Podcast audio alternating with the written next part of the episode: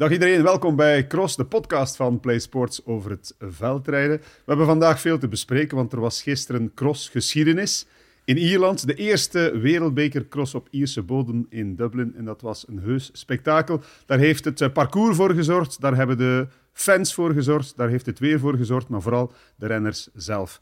Ik ga erover praten met mijn twee gasten. Renaat Schotten, bevoorrecht getuige van die eerste Ierse cross. En uh, Adrie van der Poel, ik heb je niet gezien in Dublin, maar je volgt de cross natuurlijk uh, op de voet. Uh, eerst Renaat, ben je uitgeslapen vandaag?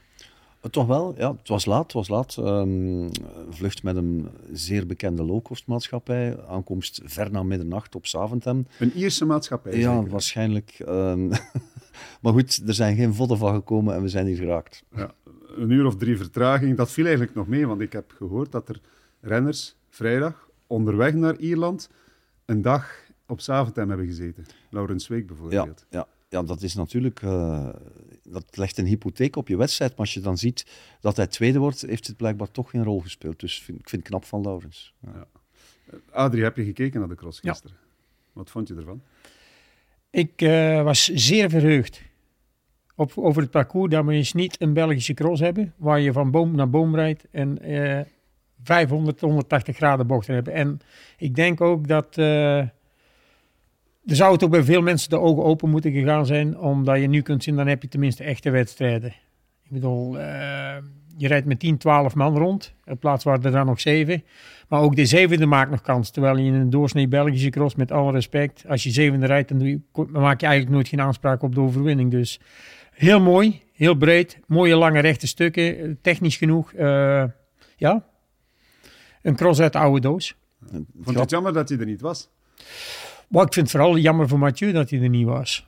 Maar er zijn keuzes die je moet maken. En ik denk ook uh, ja, dat het gewoon goed is. Want je kunt niet alles willen. En, en in het geval Mathieu staat alles gewoon in de voorbereiding van het voorjaar. Dus uh, proberen eens een winter te hebben zonder miserie.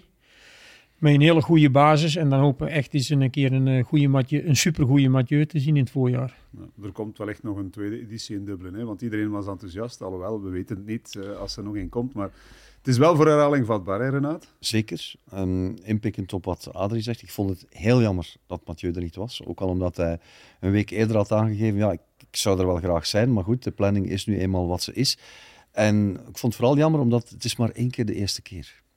En ja, heeft vorig jaar eigenlijk zitten kijken in zijn zetel naar, naar Val di Sole. En achteraf ook toen gezegd van, hm, die sneeuwcross, daar had ik wel bij willen zijn. Nu heeft hij misschien weer zitten kijken en gedacht van, hm, die Guinness Cross, daar had ik ook wel bij willen zijn. En uiteindelijk is hij er niet bij. Maar ik snap wel wat het plan is natuurlijk uh, achter de schermen. En uh, ik vind dat er natuurlijk een tweede editie moet komen. Ik hoop dat dit een blijvertje is in het uh, wereldbekercircuit. En wat Adrie zegt, is natuurlijk in tegenspraak met, met wat velen daar ter plekke vonden en dachten. Uh, heel breed, oké, dat is goed, maar die, die bochten zijn ze blijkbaar zo gewoon geraakt dat, dat ze het vreemd gaan vinden als ze zo'n parcours voor de wielen krijgen. En ik vind dat eigenlijk fascinerend om te horen dat, dat veldrijders um, tegenwoordig er rekening mee houden dat er gewoon heel veel bochten in een parcours zitten. En ik vraag me af hoe dat komt. En dat is een stuk makkelijker natuurlijk. Meer bochten. Ja, dan, dan maak je het voor jezelf een stuk makkelijker. Want ik bedoel, uh, dan weet je van ik uh, in de bocht, ik ga bijna stilstaan en je sprint naar de volgende bocht. En dan ga je wild stilstaan. En dus, maar hier kun je dat niet. Mm-hmm. Want wat je, er zat, denk wel een stuk van 400 meter in. En je gaat zomaar geen 400 meter sprinten. En dan zag je ook, degene met, ex, met de, de inspanningen te veel, die moesten dat ook op het einde bekopen.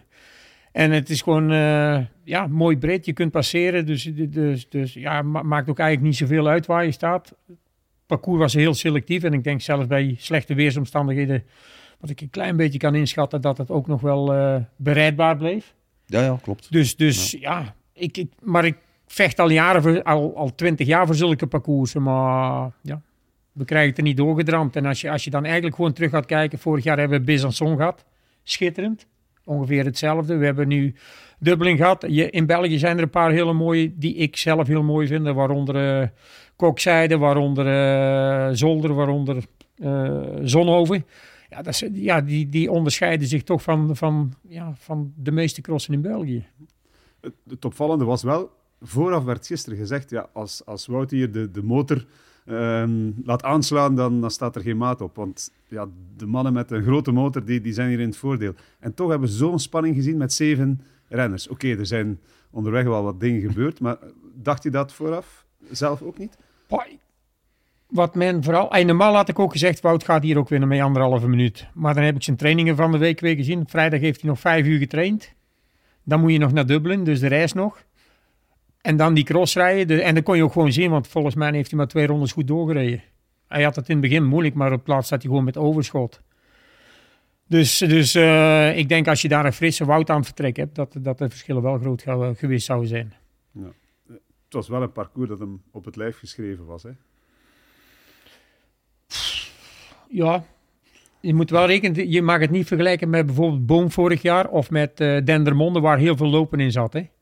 Wat, wat, waar hij dan echt wel het verschil maakt. Um, ja, ik, ik, ik denk hier als je uh, zag dat we, ik denk de beste versie van Laurens Week zien dit jaar. Uh, gewoon op alle parcoursen. ook op de parcoursen die wat minder liggen. En ik zeg al, ja, het verschil met Wout is gewoon gigantisch groot met vorig jaar. Het is nog niet de belangen niet de Wout van, van vorig jaar. Dat kun je aan alles zien.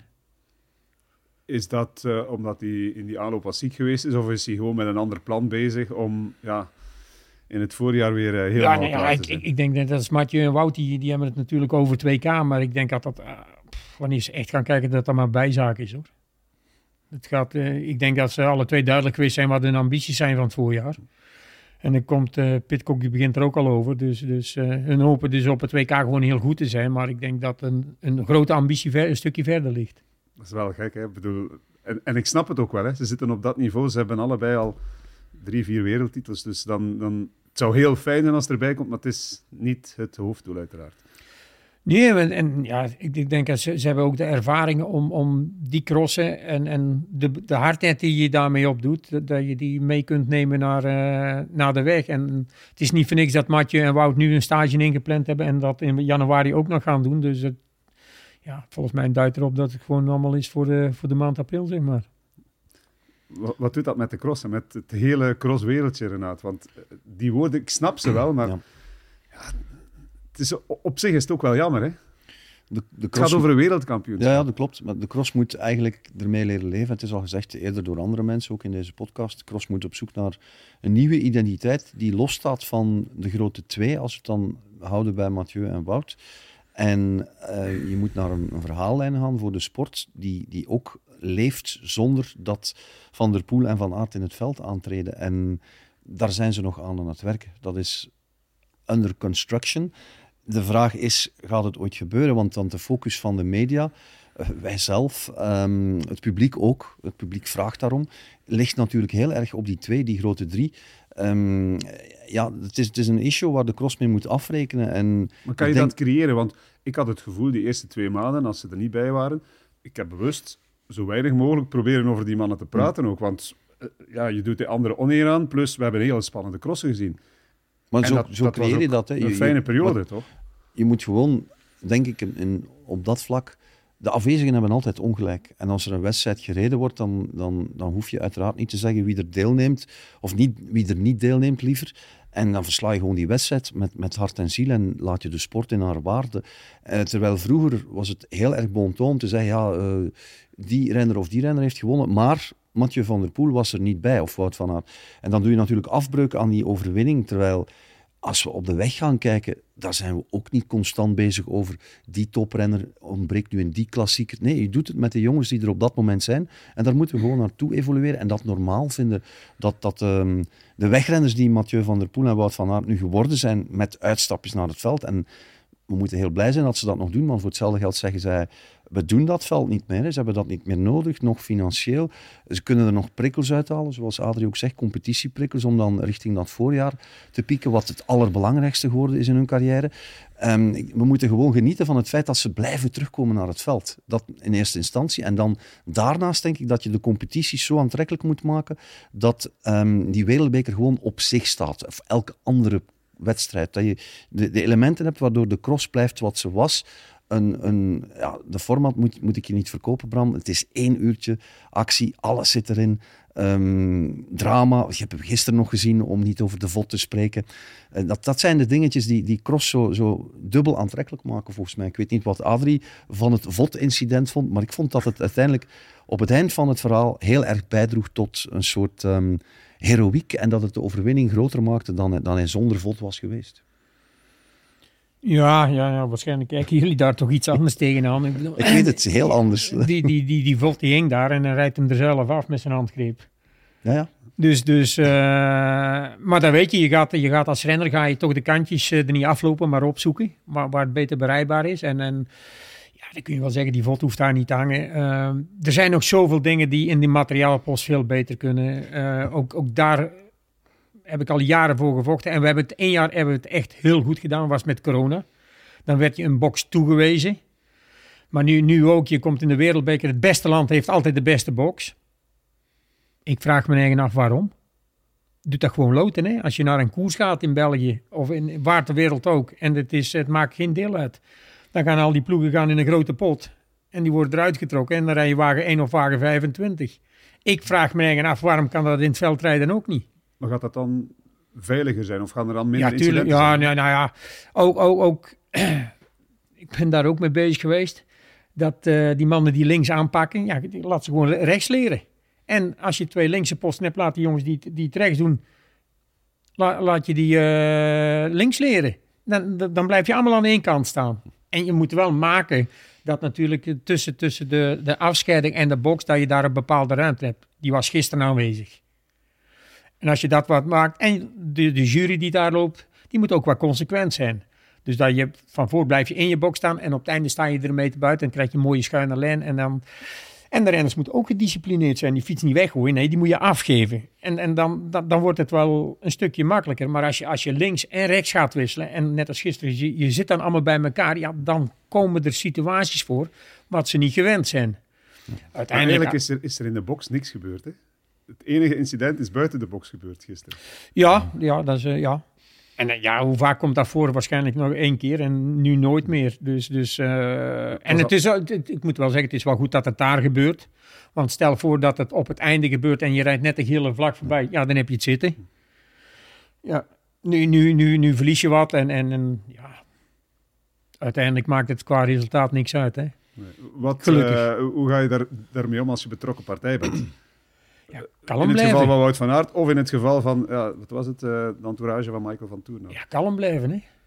Wat hij deed, hè. Ja. Stoïcijns Ja, kalm. maar voor, voor de rest, eh, wat, wat, wat kun je dan meer aan doen? Het heeft geen zin om, om, om daar nerveus te worden. En je weet, het parcours is, is, is zo zwaar. Als ik de benen heb, dan kom ik gewoon toch terug. Kijk, als je, als je nou een snelle cross hebt, dan, dan is 20 seconden wel iets moeilijker te overbruggen dan, dan, dan zo'n cross. Plus, plus um, je zit eigenlijk in 20 seconden achter. Hè? Je zit er maar een kleine 10 achter. Omdat die, die laatste van de eerste groep, die zit ook al 10 seconden achter de eerste. Dus je ziet altijd wel dat eerste groepje rijden, wat, wat ook motiverend is. En, en ja, buiten dat, je zag ook gewoon dat hij in de wedstrijd wel iets aan het verbeteren was. Het krampachtige van de eerste paar rondes, ja, die was na half koers al weg. En toen kon je ook al bijna zien dat, dat ja, de andere renners, die rijden dan wel. Maar als je dan echt wilt winnen. En, en uh, ik snap ook bijvoorbeeld Laurens Zweek niet van als je zo goed bent, ja, dan ga je toch bij Wout in het wiel zitten en dan geef je hem geen meter. Kijk, als je dan gelost wordt, dan heb je er alles aan gedaan. Maar ik, ik heb niet de indruk dat hij er gisteren alles aan gedaan heeft. Want als hij in die zandstrook tweede zit, dan rijden ze met z'n tweeën weg.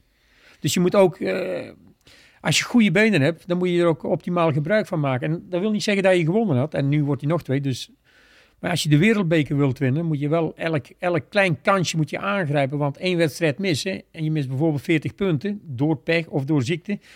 En het is helemaal te herdoen. Dus, dus, ja, maar je hebt gisteren wel een goede zaak gedaan door tweede te worden. Ja, maar wie zegt niet dat hij had kunnen winnen? Denk je dat? Ja, als hij meegaat. Hij blijft nu ook hangen. En ja, hij zat te ver, hè? Hij zat te ver, ja. ja. Maar op een bepaald moment zat hij zesde, zevende. En eens is hij toch weer tweede. Pitcock hetzelfde. Pitcock vond het een vreemde wedstrijd. En ja, maar denk... hij, hij maakt hem zelf die vreemde wedstrijd, hè? Ik denk dat hij ook doelde op het feit um, dat er die eerste rondes merkwaardig genoeg, naar mijn gevoel, hè, het leek alsof, alsof er niet voluit gereden werd.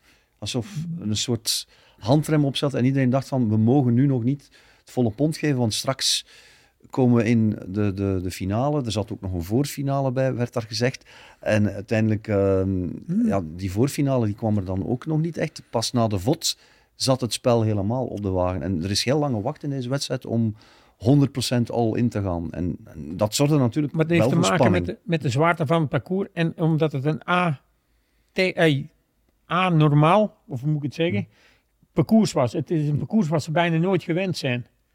Maar dat is goed, hè? verandering van spijs doet Ja, maar, Ja. maar ik, ik zeg altijd, ja, je ziet gewoon een hele mooie wedstrijd. Want vaak heb je wedstrijd, dan is naar één ronde naar gedaan. Of je, je kunt naar, eh, naar drie bochten ongeveer de uitslag al opschrijven. En, dan- dat ligt aan het parcours en, en dat heb je hier niet. En ik, ik denk dat mensen daarop zitten te wachten. Dat, dat, dat het spannend blijft tot het...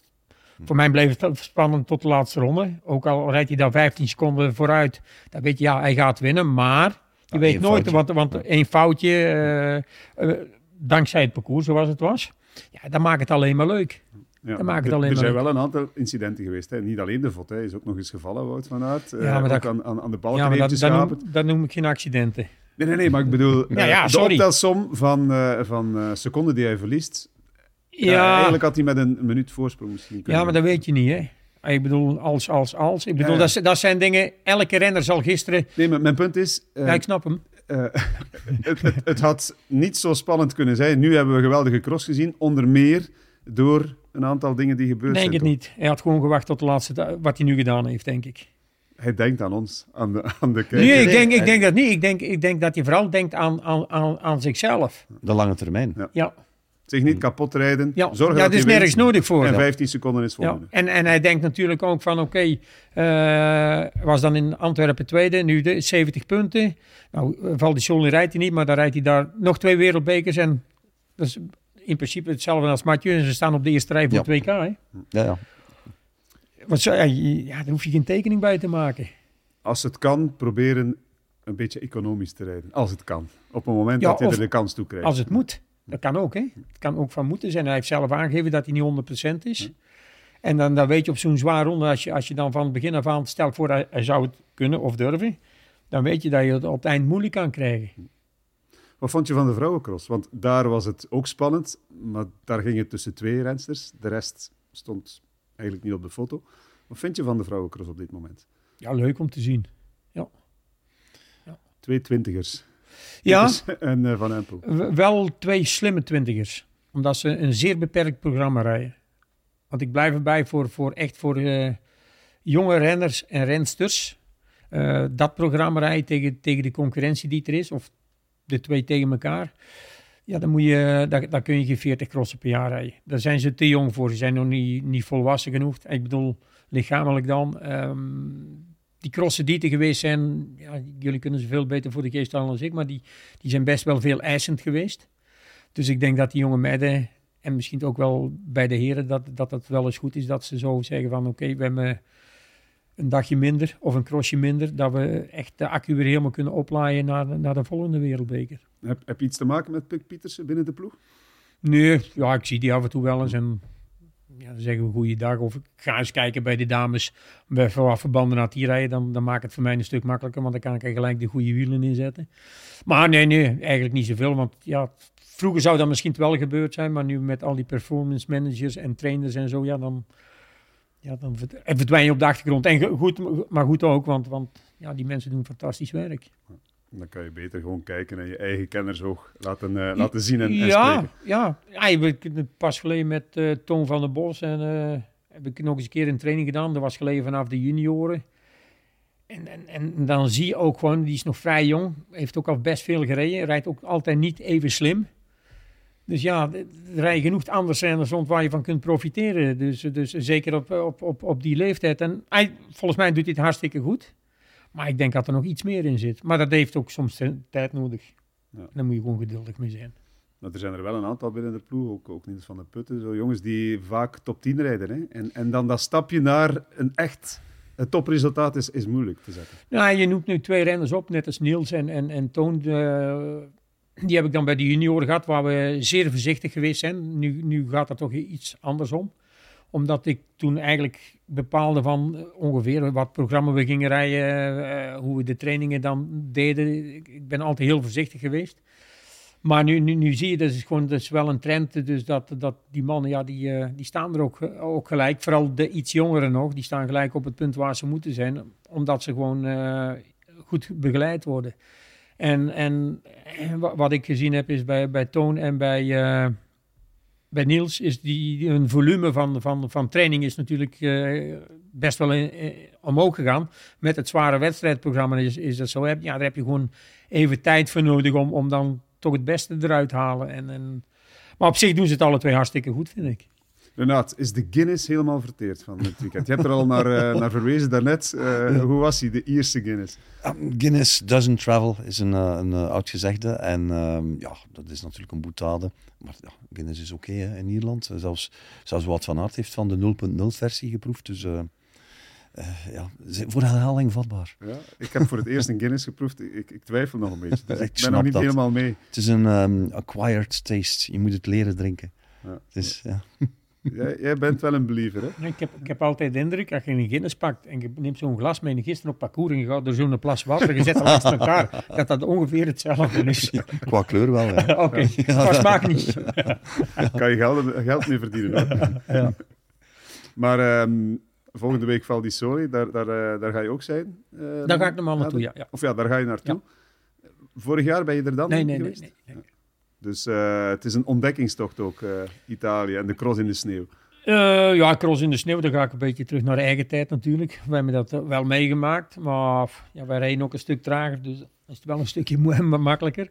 Maar ja, het, het is leuk en het, het, zou eigenlijk heel de winter moeten sneeuwen. Hè. Misschien ooit nog eens onze sport olympisch kunnen krijgen, dan zou het niet slecht zijn dat we een hele winter op de sneeuw zouden rijden. Maar dat is, uh, dat is iets waar ze ook al twintig jaar over praten. En, en, ik denk dat de sport jammer genoeg te klein is maar voor de Olympische Spelen. Maar ik zie ook wel eens wat andere sporten daar langskomen en denk, nou, die zijn ook niet zoveel groter. Terwijl ik denk qua amusementswaarde dat je daar wel heel veel kunt bereiken met, met, uh, met veldrijden.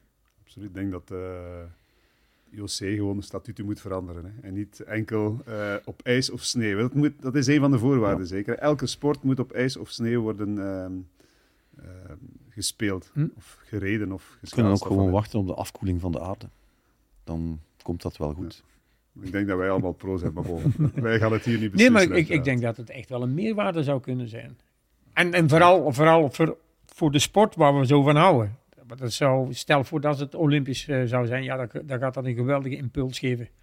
Ja. Bij landen die het wat moeilijk hebben om, om dat allemaal rond te krijgen. Ja. Dan ga je het is natuurlijk niet dat je altijd in, in, de sneeuw moet rijden, hè? want dan is het ook niet representatief voor de sport, toch?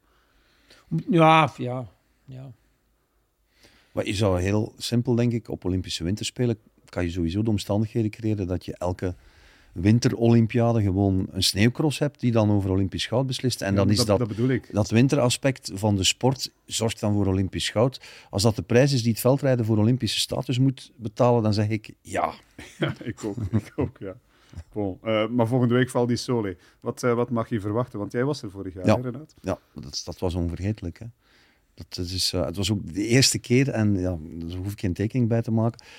Er lag pakken sneeuw, um, er, lag, er ligt er nu ook. Ze, ik hoor zelfs te veel, waardoor ze toch een en ander moeten opruimen om, om nog uh, genoeg veldrijden te maken.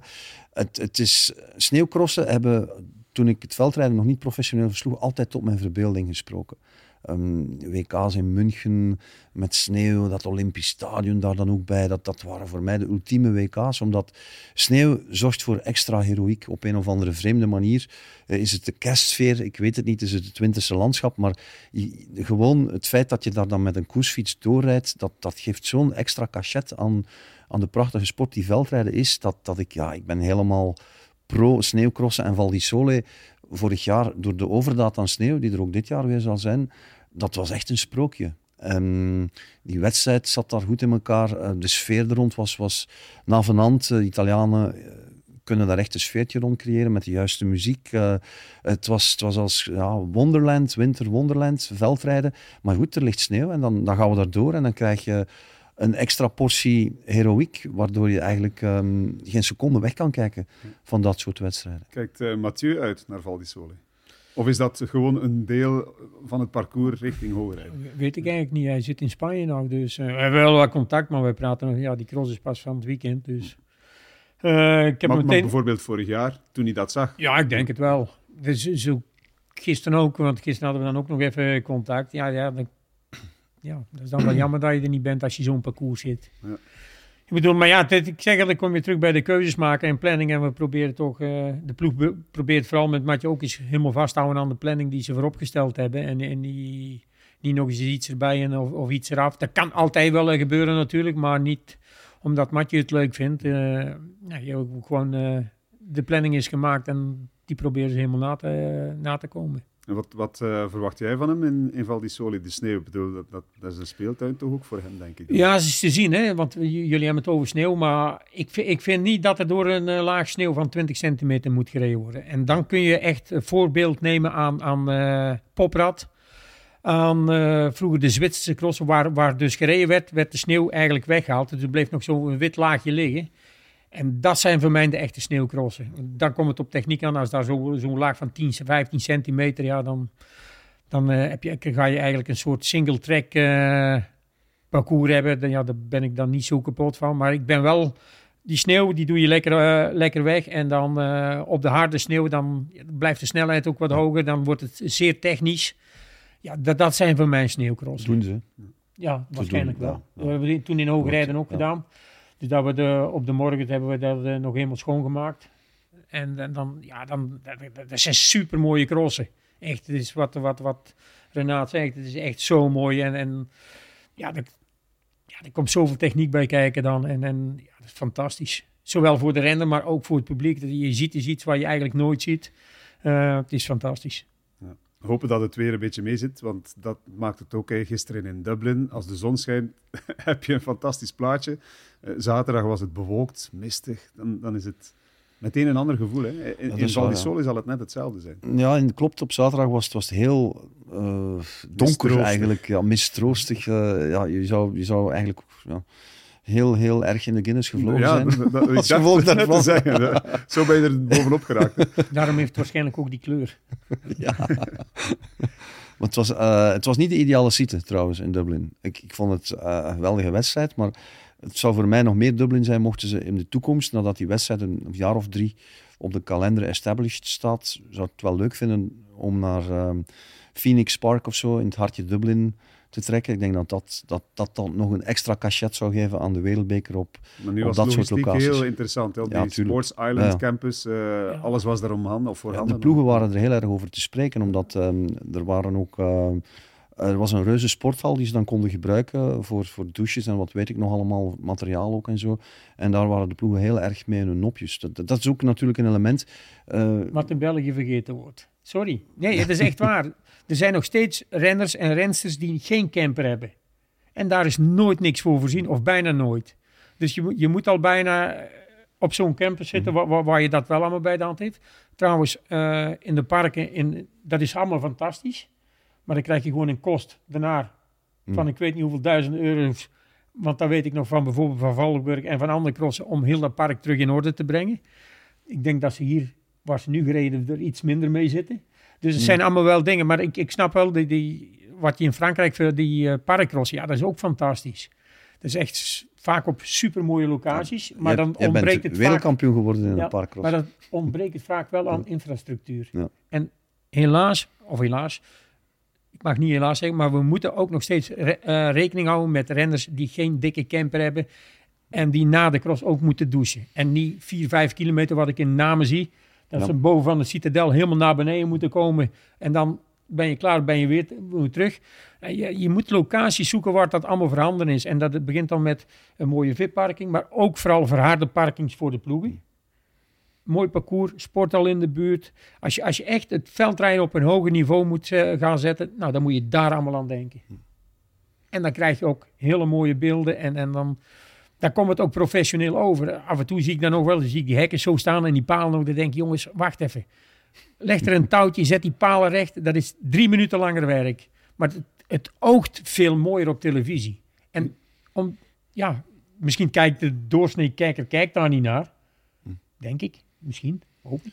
Maar ik kijk daar wel naar. Dan denk je, oh, doe dat nou gewoon netjes. Het ziet er zo gelikt uit. Hetzelfde als je in de, de Formule 1. Dat ziet er allemaal zo strak uit. Zo, ja.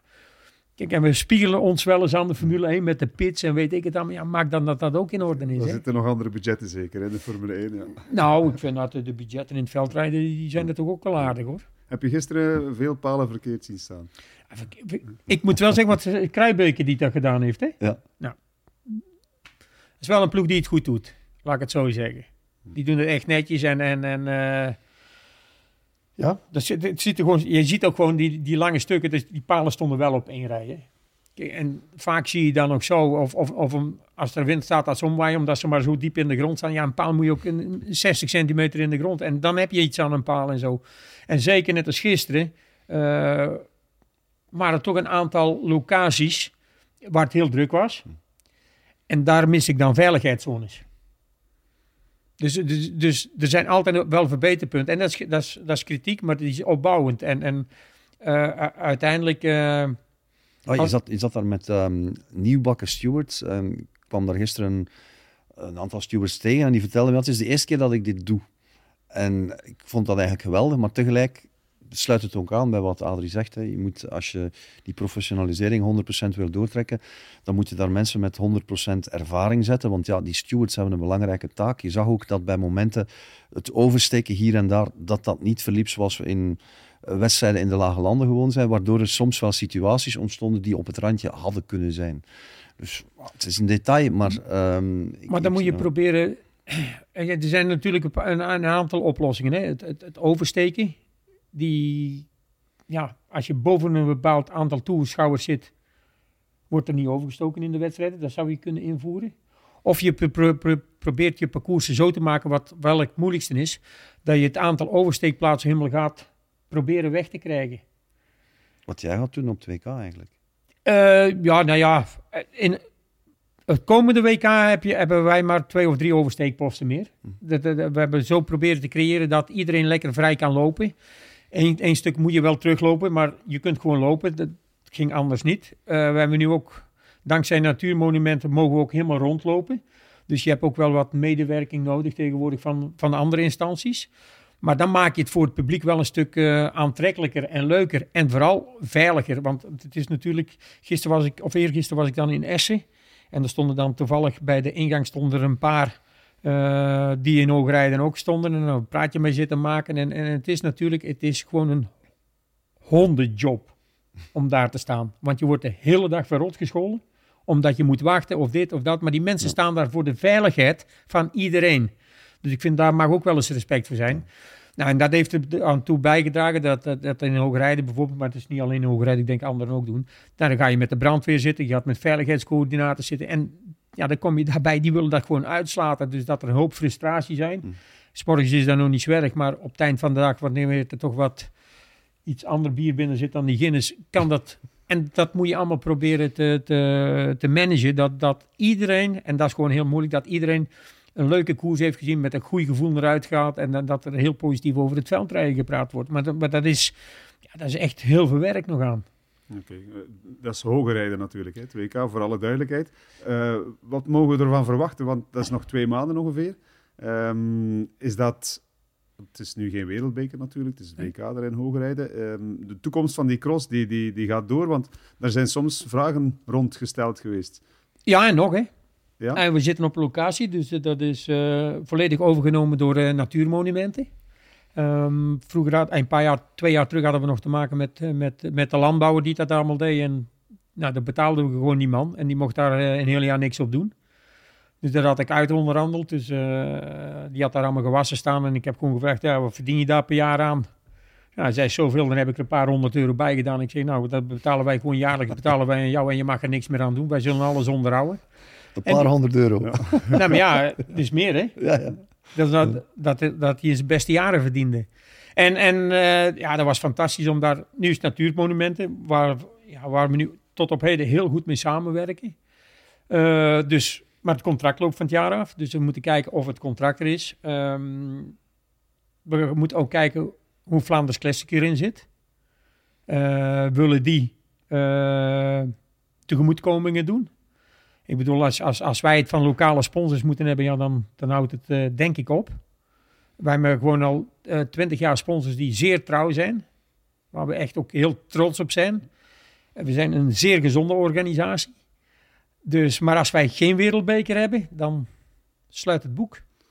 Maar jullie zijn toch een vaste waarde in de wereldbeker, lijkt me. Ja, maar ja, door, doordat Vlaanderen Classic erbij is, waar, waar we vorig jaar mee gewerkt hebben, ja, dat, dat werkt niet zoals wij gewend zijn te werken. En omdat je met twee partijen op dat veld zit te, te vroeten. En, en voordien was de organisatie GP, ja, die, ja, wij deden eigenlijk alles zelf. eh, maar nu heb je mee een partij die, waar je ten eerste aan moet betalen. Nou, dat vind ik niet zo erg. Eigenlijk wel, want ik zou liever dat geld bij het prijzengeld doen. Nou, dan brengen hun een hoop sponsors mee. Dus je praat sowieso over 150.000 euro waar je kwijt bent. Dus de betalingen, de sponsors die je zelf niet meer zou mogen kunnen hangen. Maar we hebben het bidboek bi- binnengekregen.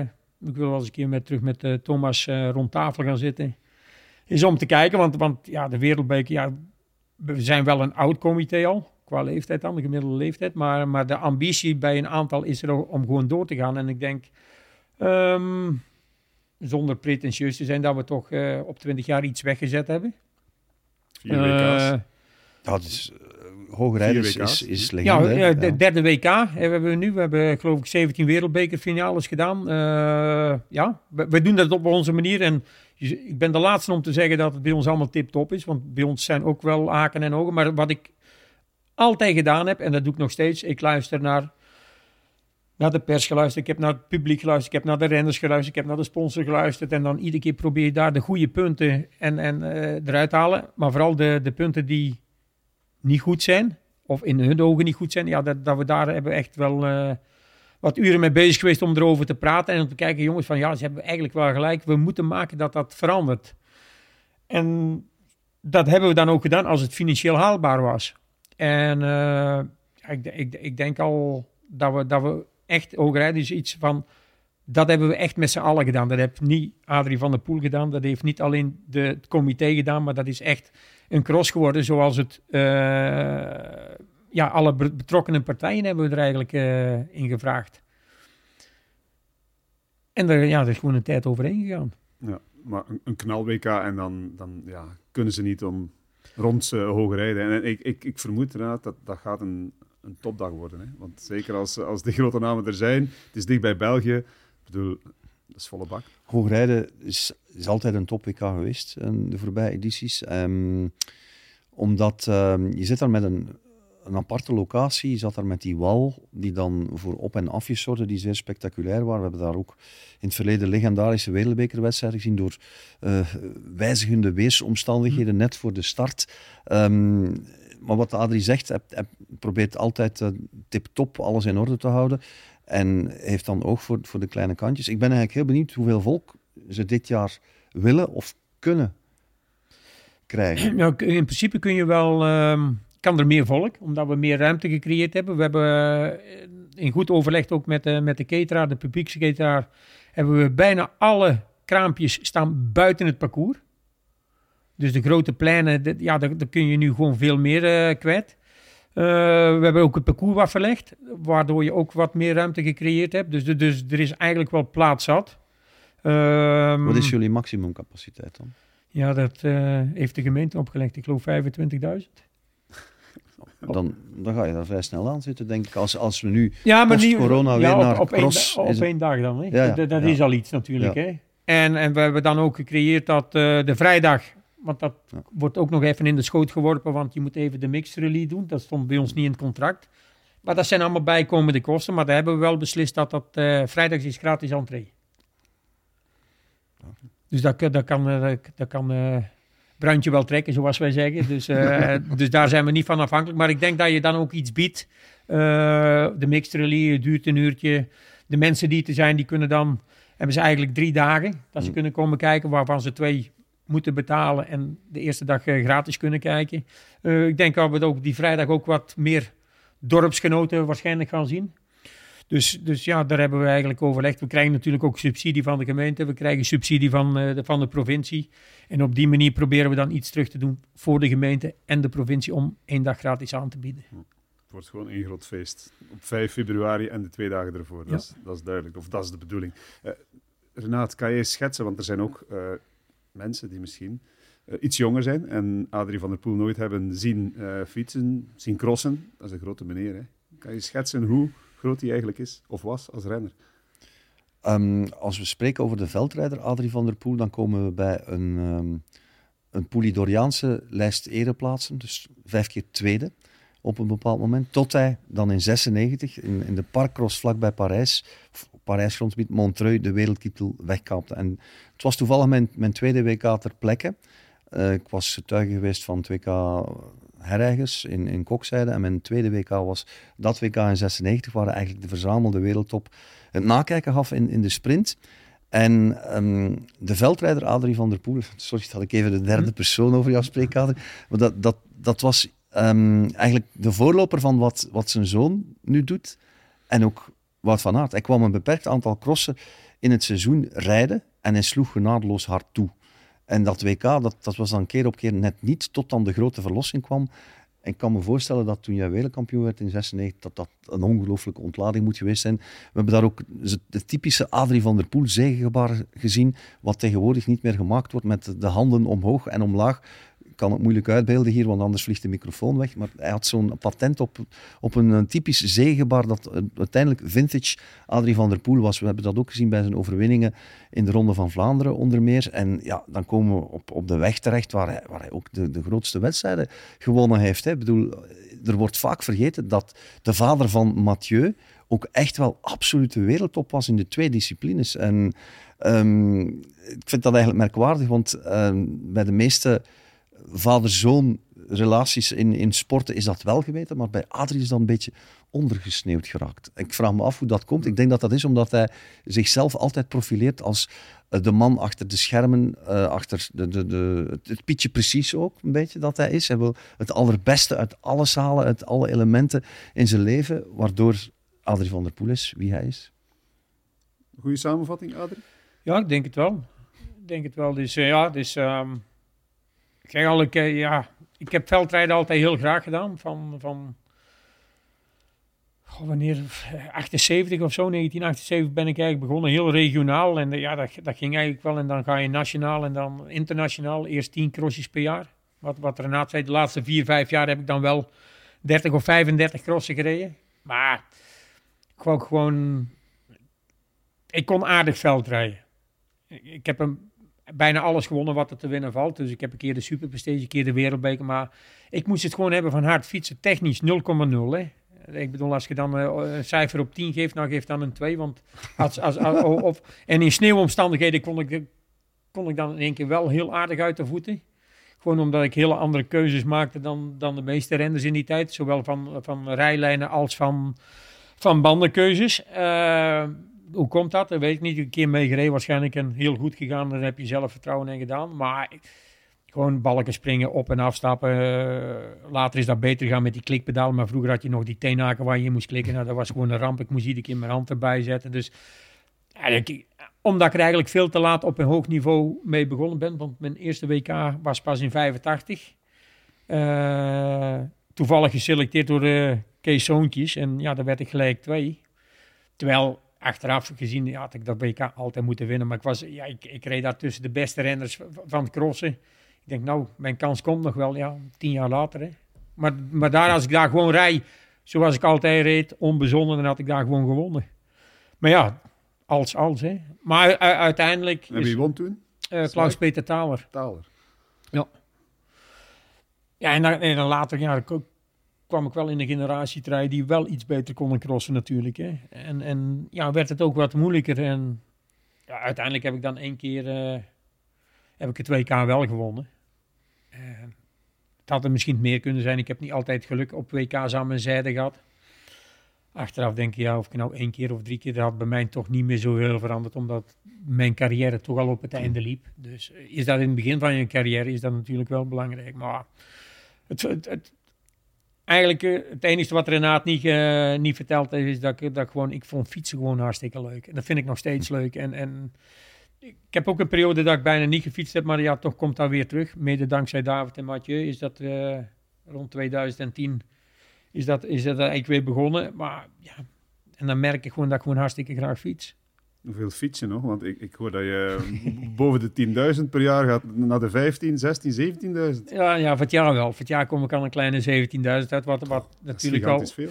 Ja, we hebben ook fantastisch weer gehad, al heel vroeg in het jaar. Ik probeer nu ook in de winter te blijven fietsen, omdat normaal met de crossseizoenen die we gehad hebben, ja, dan drie, vier maanden fiets je niet. En dan is de maand maart, april zijn geen leuke maanden om terug te beginnen. Dus ik probeer, probeer dat nu een beetje vast te houden, want het is net als met heel veel dingetjes. Uh, en, en, fietsen ook. Is als, je, als je het regelmatig doet, is het hartstikke leuk. Maar als je zo af en toe maar eens doet, dan is er eigenlijk niet zoveel aan. Dus ik probeer het ook een beetje te doen voor mijn gezondheid. En, en ja, ik, ja, ik kan er nog steeds van genieten. De, de mooie weerfietser die eigenlijk wel van sneeuw droomt. Ja. En, en vanmorgen binnen op de rollen uh, of op uh, Zwift gereden. Ja, vanmorgen heb ik nog even op Zwift gereden. Dus uh, nou ja, dat, dat, dat, zijn allemaal leuke dingen. Hè. Dat is iets nieuws voor mij ook. Dat is uitdagend en echt, echt ja, ik vind wel best wel knap zoals het is. Zoals je dat nu kunt. En, en ja, ja, ik bedoel, als je, als je nu echt slecht weer hebt, kun je, kun je daar perfecte trainingen op doen. Dus je, je, je sluit het, bijvoorbeeld het ziek worden bijvoorbeeld. Door, door in slechte weersomstandigheden te moeten trainen ja, dat, dat kun je gewoon allemaal uitsluiten. Maar er zijn nog wel andere oplossingen die wij eigenlijk wel hadden, maar waar wij nooit geen gebruik van gemaakt hebben. Je stapt het vliegtuig in en je gaat naar Spanje een maandje. Hè? Dus dat, dat wordt nu allemaal wel gedaan. Dus nee, het wielrennen heeft, uh, is een hele, hele andere dimensie gekregen. Uh, ik denk ook dat het zeer fout is om, om generaties te gaan vergelijken. Uh, de, ik, laat ik maar noemen, de Vlaming was een topper in zijn tijd. En Evenepoel en Mathieu en Wout en, en, en Pogacar, dat zijn toppers in hun tijd. Maar om nou te gaan vergelijken, ik was beter, ik reed beter bergop of uh, dit, dit, dat, zijn watjes, zijn koersen minder. Stop ermee, het is, het is gewoon heel anders. Ja, uh, er is nog één iets wat ik las, uh, wat uniek is. er zijn heel veel dingen uniek aan de familie Van der Poel. Vader en zoon zijn de enige vader-zonen, om het zo te zeggen, die geel hebben gedragen in de Tour de France, zeker. Hè?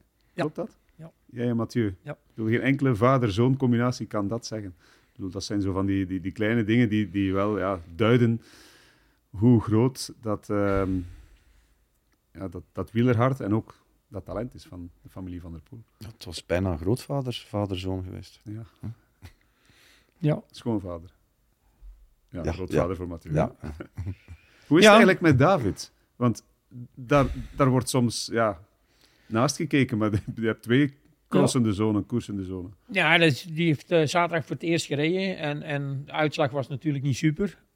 Maar ik had dat ook gezegd in een interview, ik weet niet meer wie ik het gedaan had, uh, op de cross. Uh, uiteindelijk denk ik van ja, je moet proberen een goede uitslag te rijden. Maar in de situatie zoals hij nu was, zei ik van ja, het maakt me helemaal niks uit welke uitslag hij, als hij maar geen last van zijn rug meer heeft. En dat was eigenlijk wel...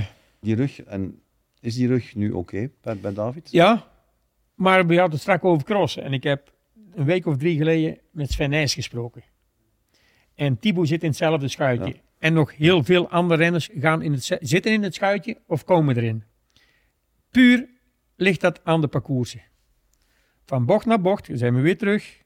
Al die off-cambers, want dat zijn geen off-cambers hè, wat ze rijden. Ze rijden op een schuine, schuine helling. Ze trekken één spoor en het is gewoon uh, single track rijden. Een off-camber bij mij is een schuine dek en die rijden schuin naar beneden toe. En loopstukken zou bij mij verplicht in het reglement moeten komen. Niet schuin omhoog lopen, recht omhoog lopen. Want het schuin lopen is zeer belastend voor je onderrug. Omdat je nooit, je, ja, een beetje moeilijk uit te leggen. Je zakt met je, als je bergop loopt, soms met je linkerbeen of je rechterbeen. Dat is altijd lager, dus dat is heel slecht. En dat zijn echt punten. Ik heb vroeger nooit renners, praat ik toch een klein beetje over vroeger, nooit renners horen klagen over hun rug. Want dat zat er gewoon allemaal niet in. Ook niet met de honderd trappen van Zedam?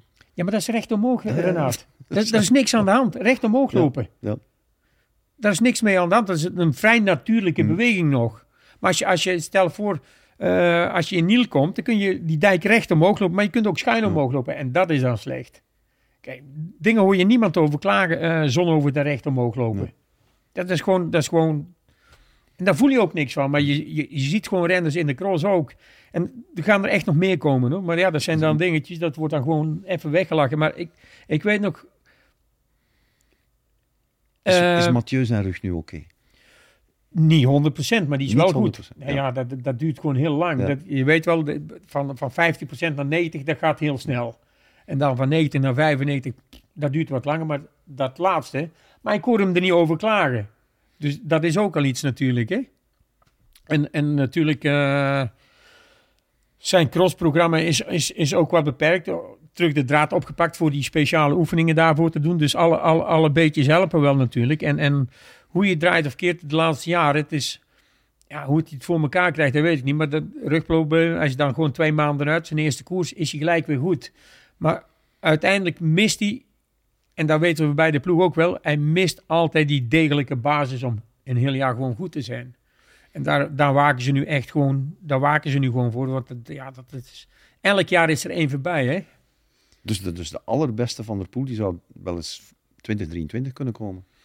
Ja, de, alle, zo spectaculair gaat dat ook niet meer zijn. Maar, maar het is, kijk, als je, als je elke, uh, na elke koers dat oplapwerk allemaal niet meer moet doen je komt zelf ook beter in je, in je vel te zitten. Je, je maakt je geen zorgen meer van hoe zou het vanavond zijn. Nou, ik bedoel, als alles goed is, dan hoef je daar al niet meer aan te denken. Dus dat is al een zorg minder.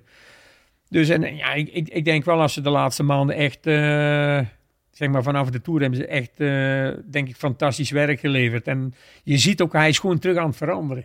Hij is gewoon hij zit veel beter in zijn vel en dat, dat kun je heel simpel zien met sms'jes die je stuurt en, en, en reacties op bepaalde dingen die ergens passeren. Dus ja, op zich gaat het uh, volgens mij hartstikke de goede kant uit. Dus nu in de Spaanse zon, zaterdag in de Italiaanse sneeuw. De zon is niet eh, zoveel in Spanje op het moment hoor.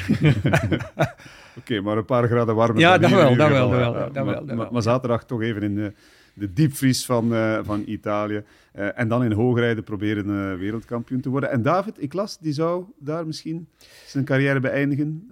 als veldrijder. Ja, als nou ja, kijk, hij moet gewoon kijken. Hij moet proberen.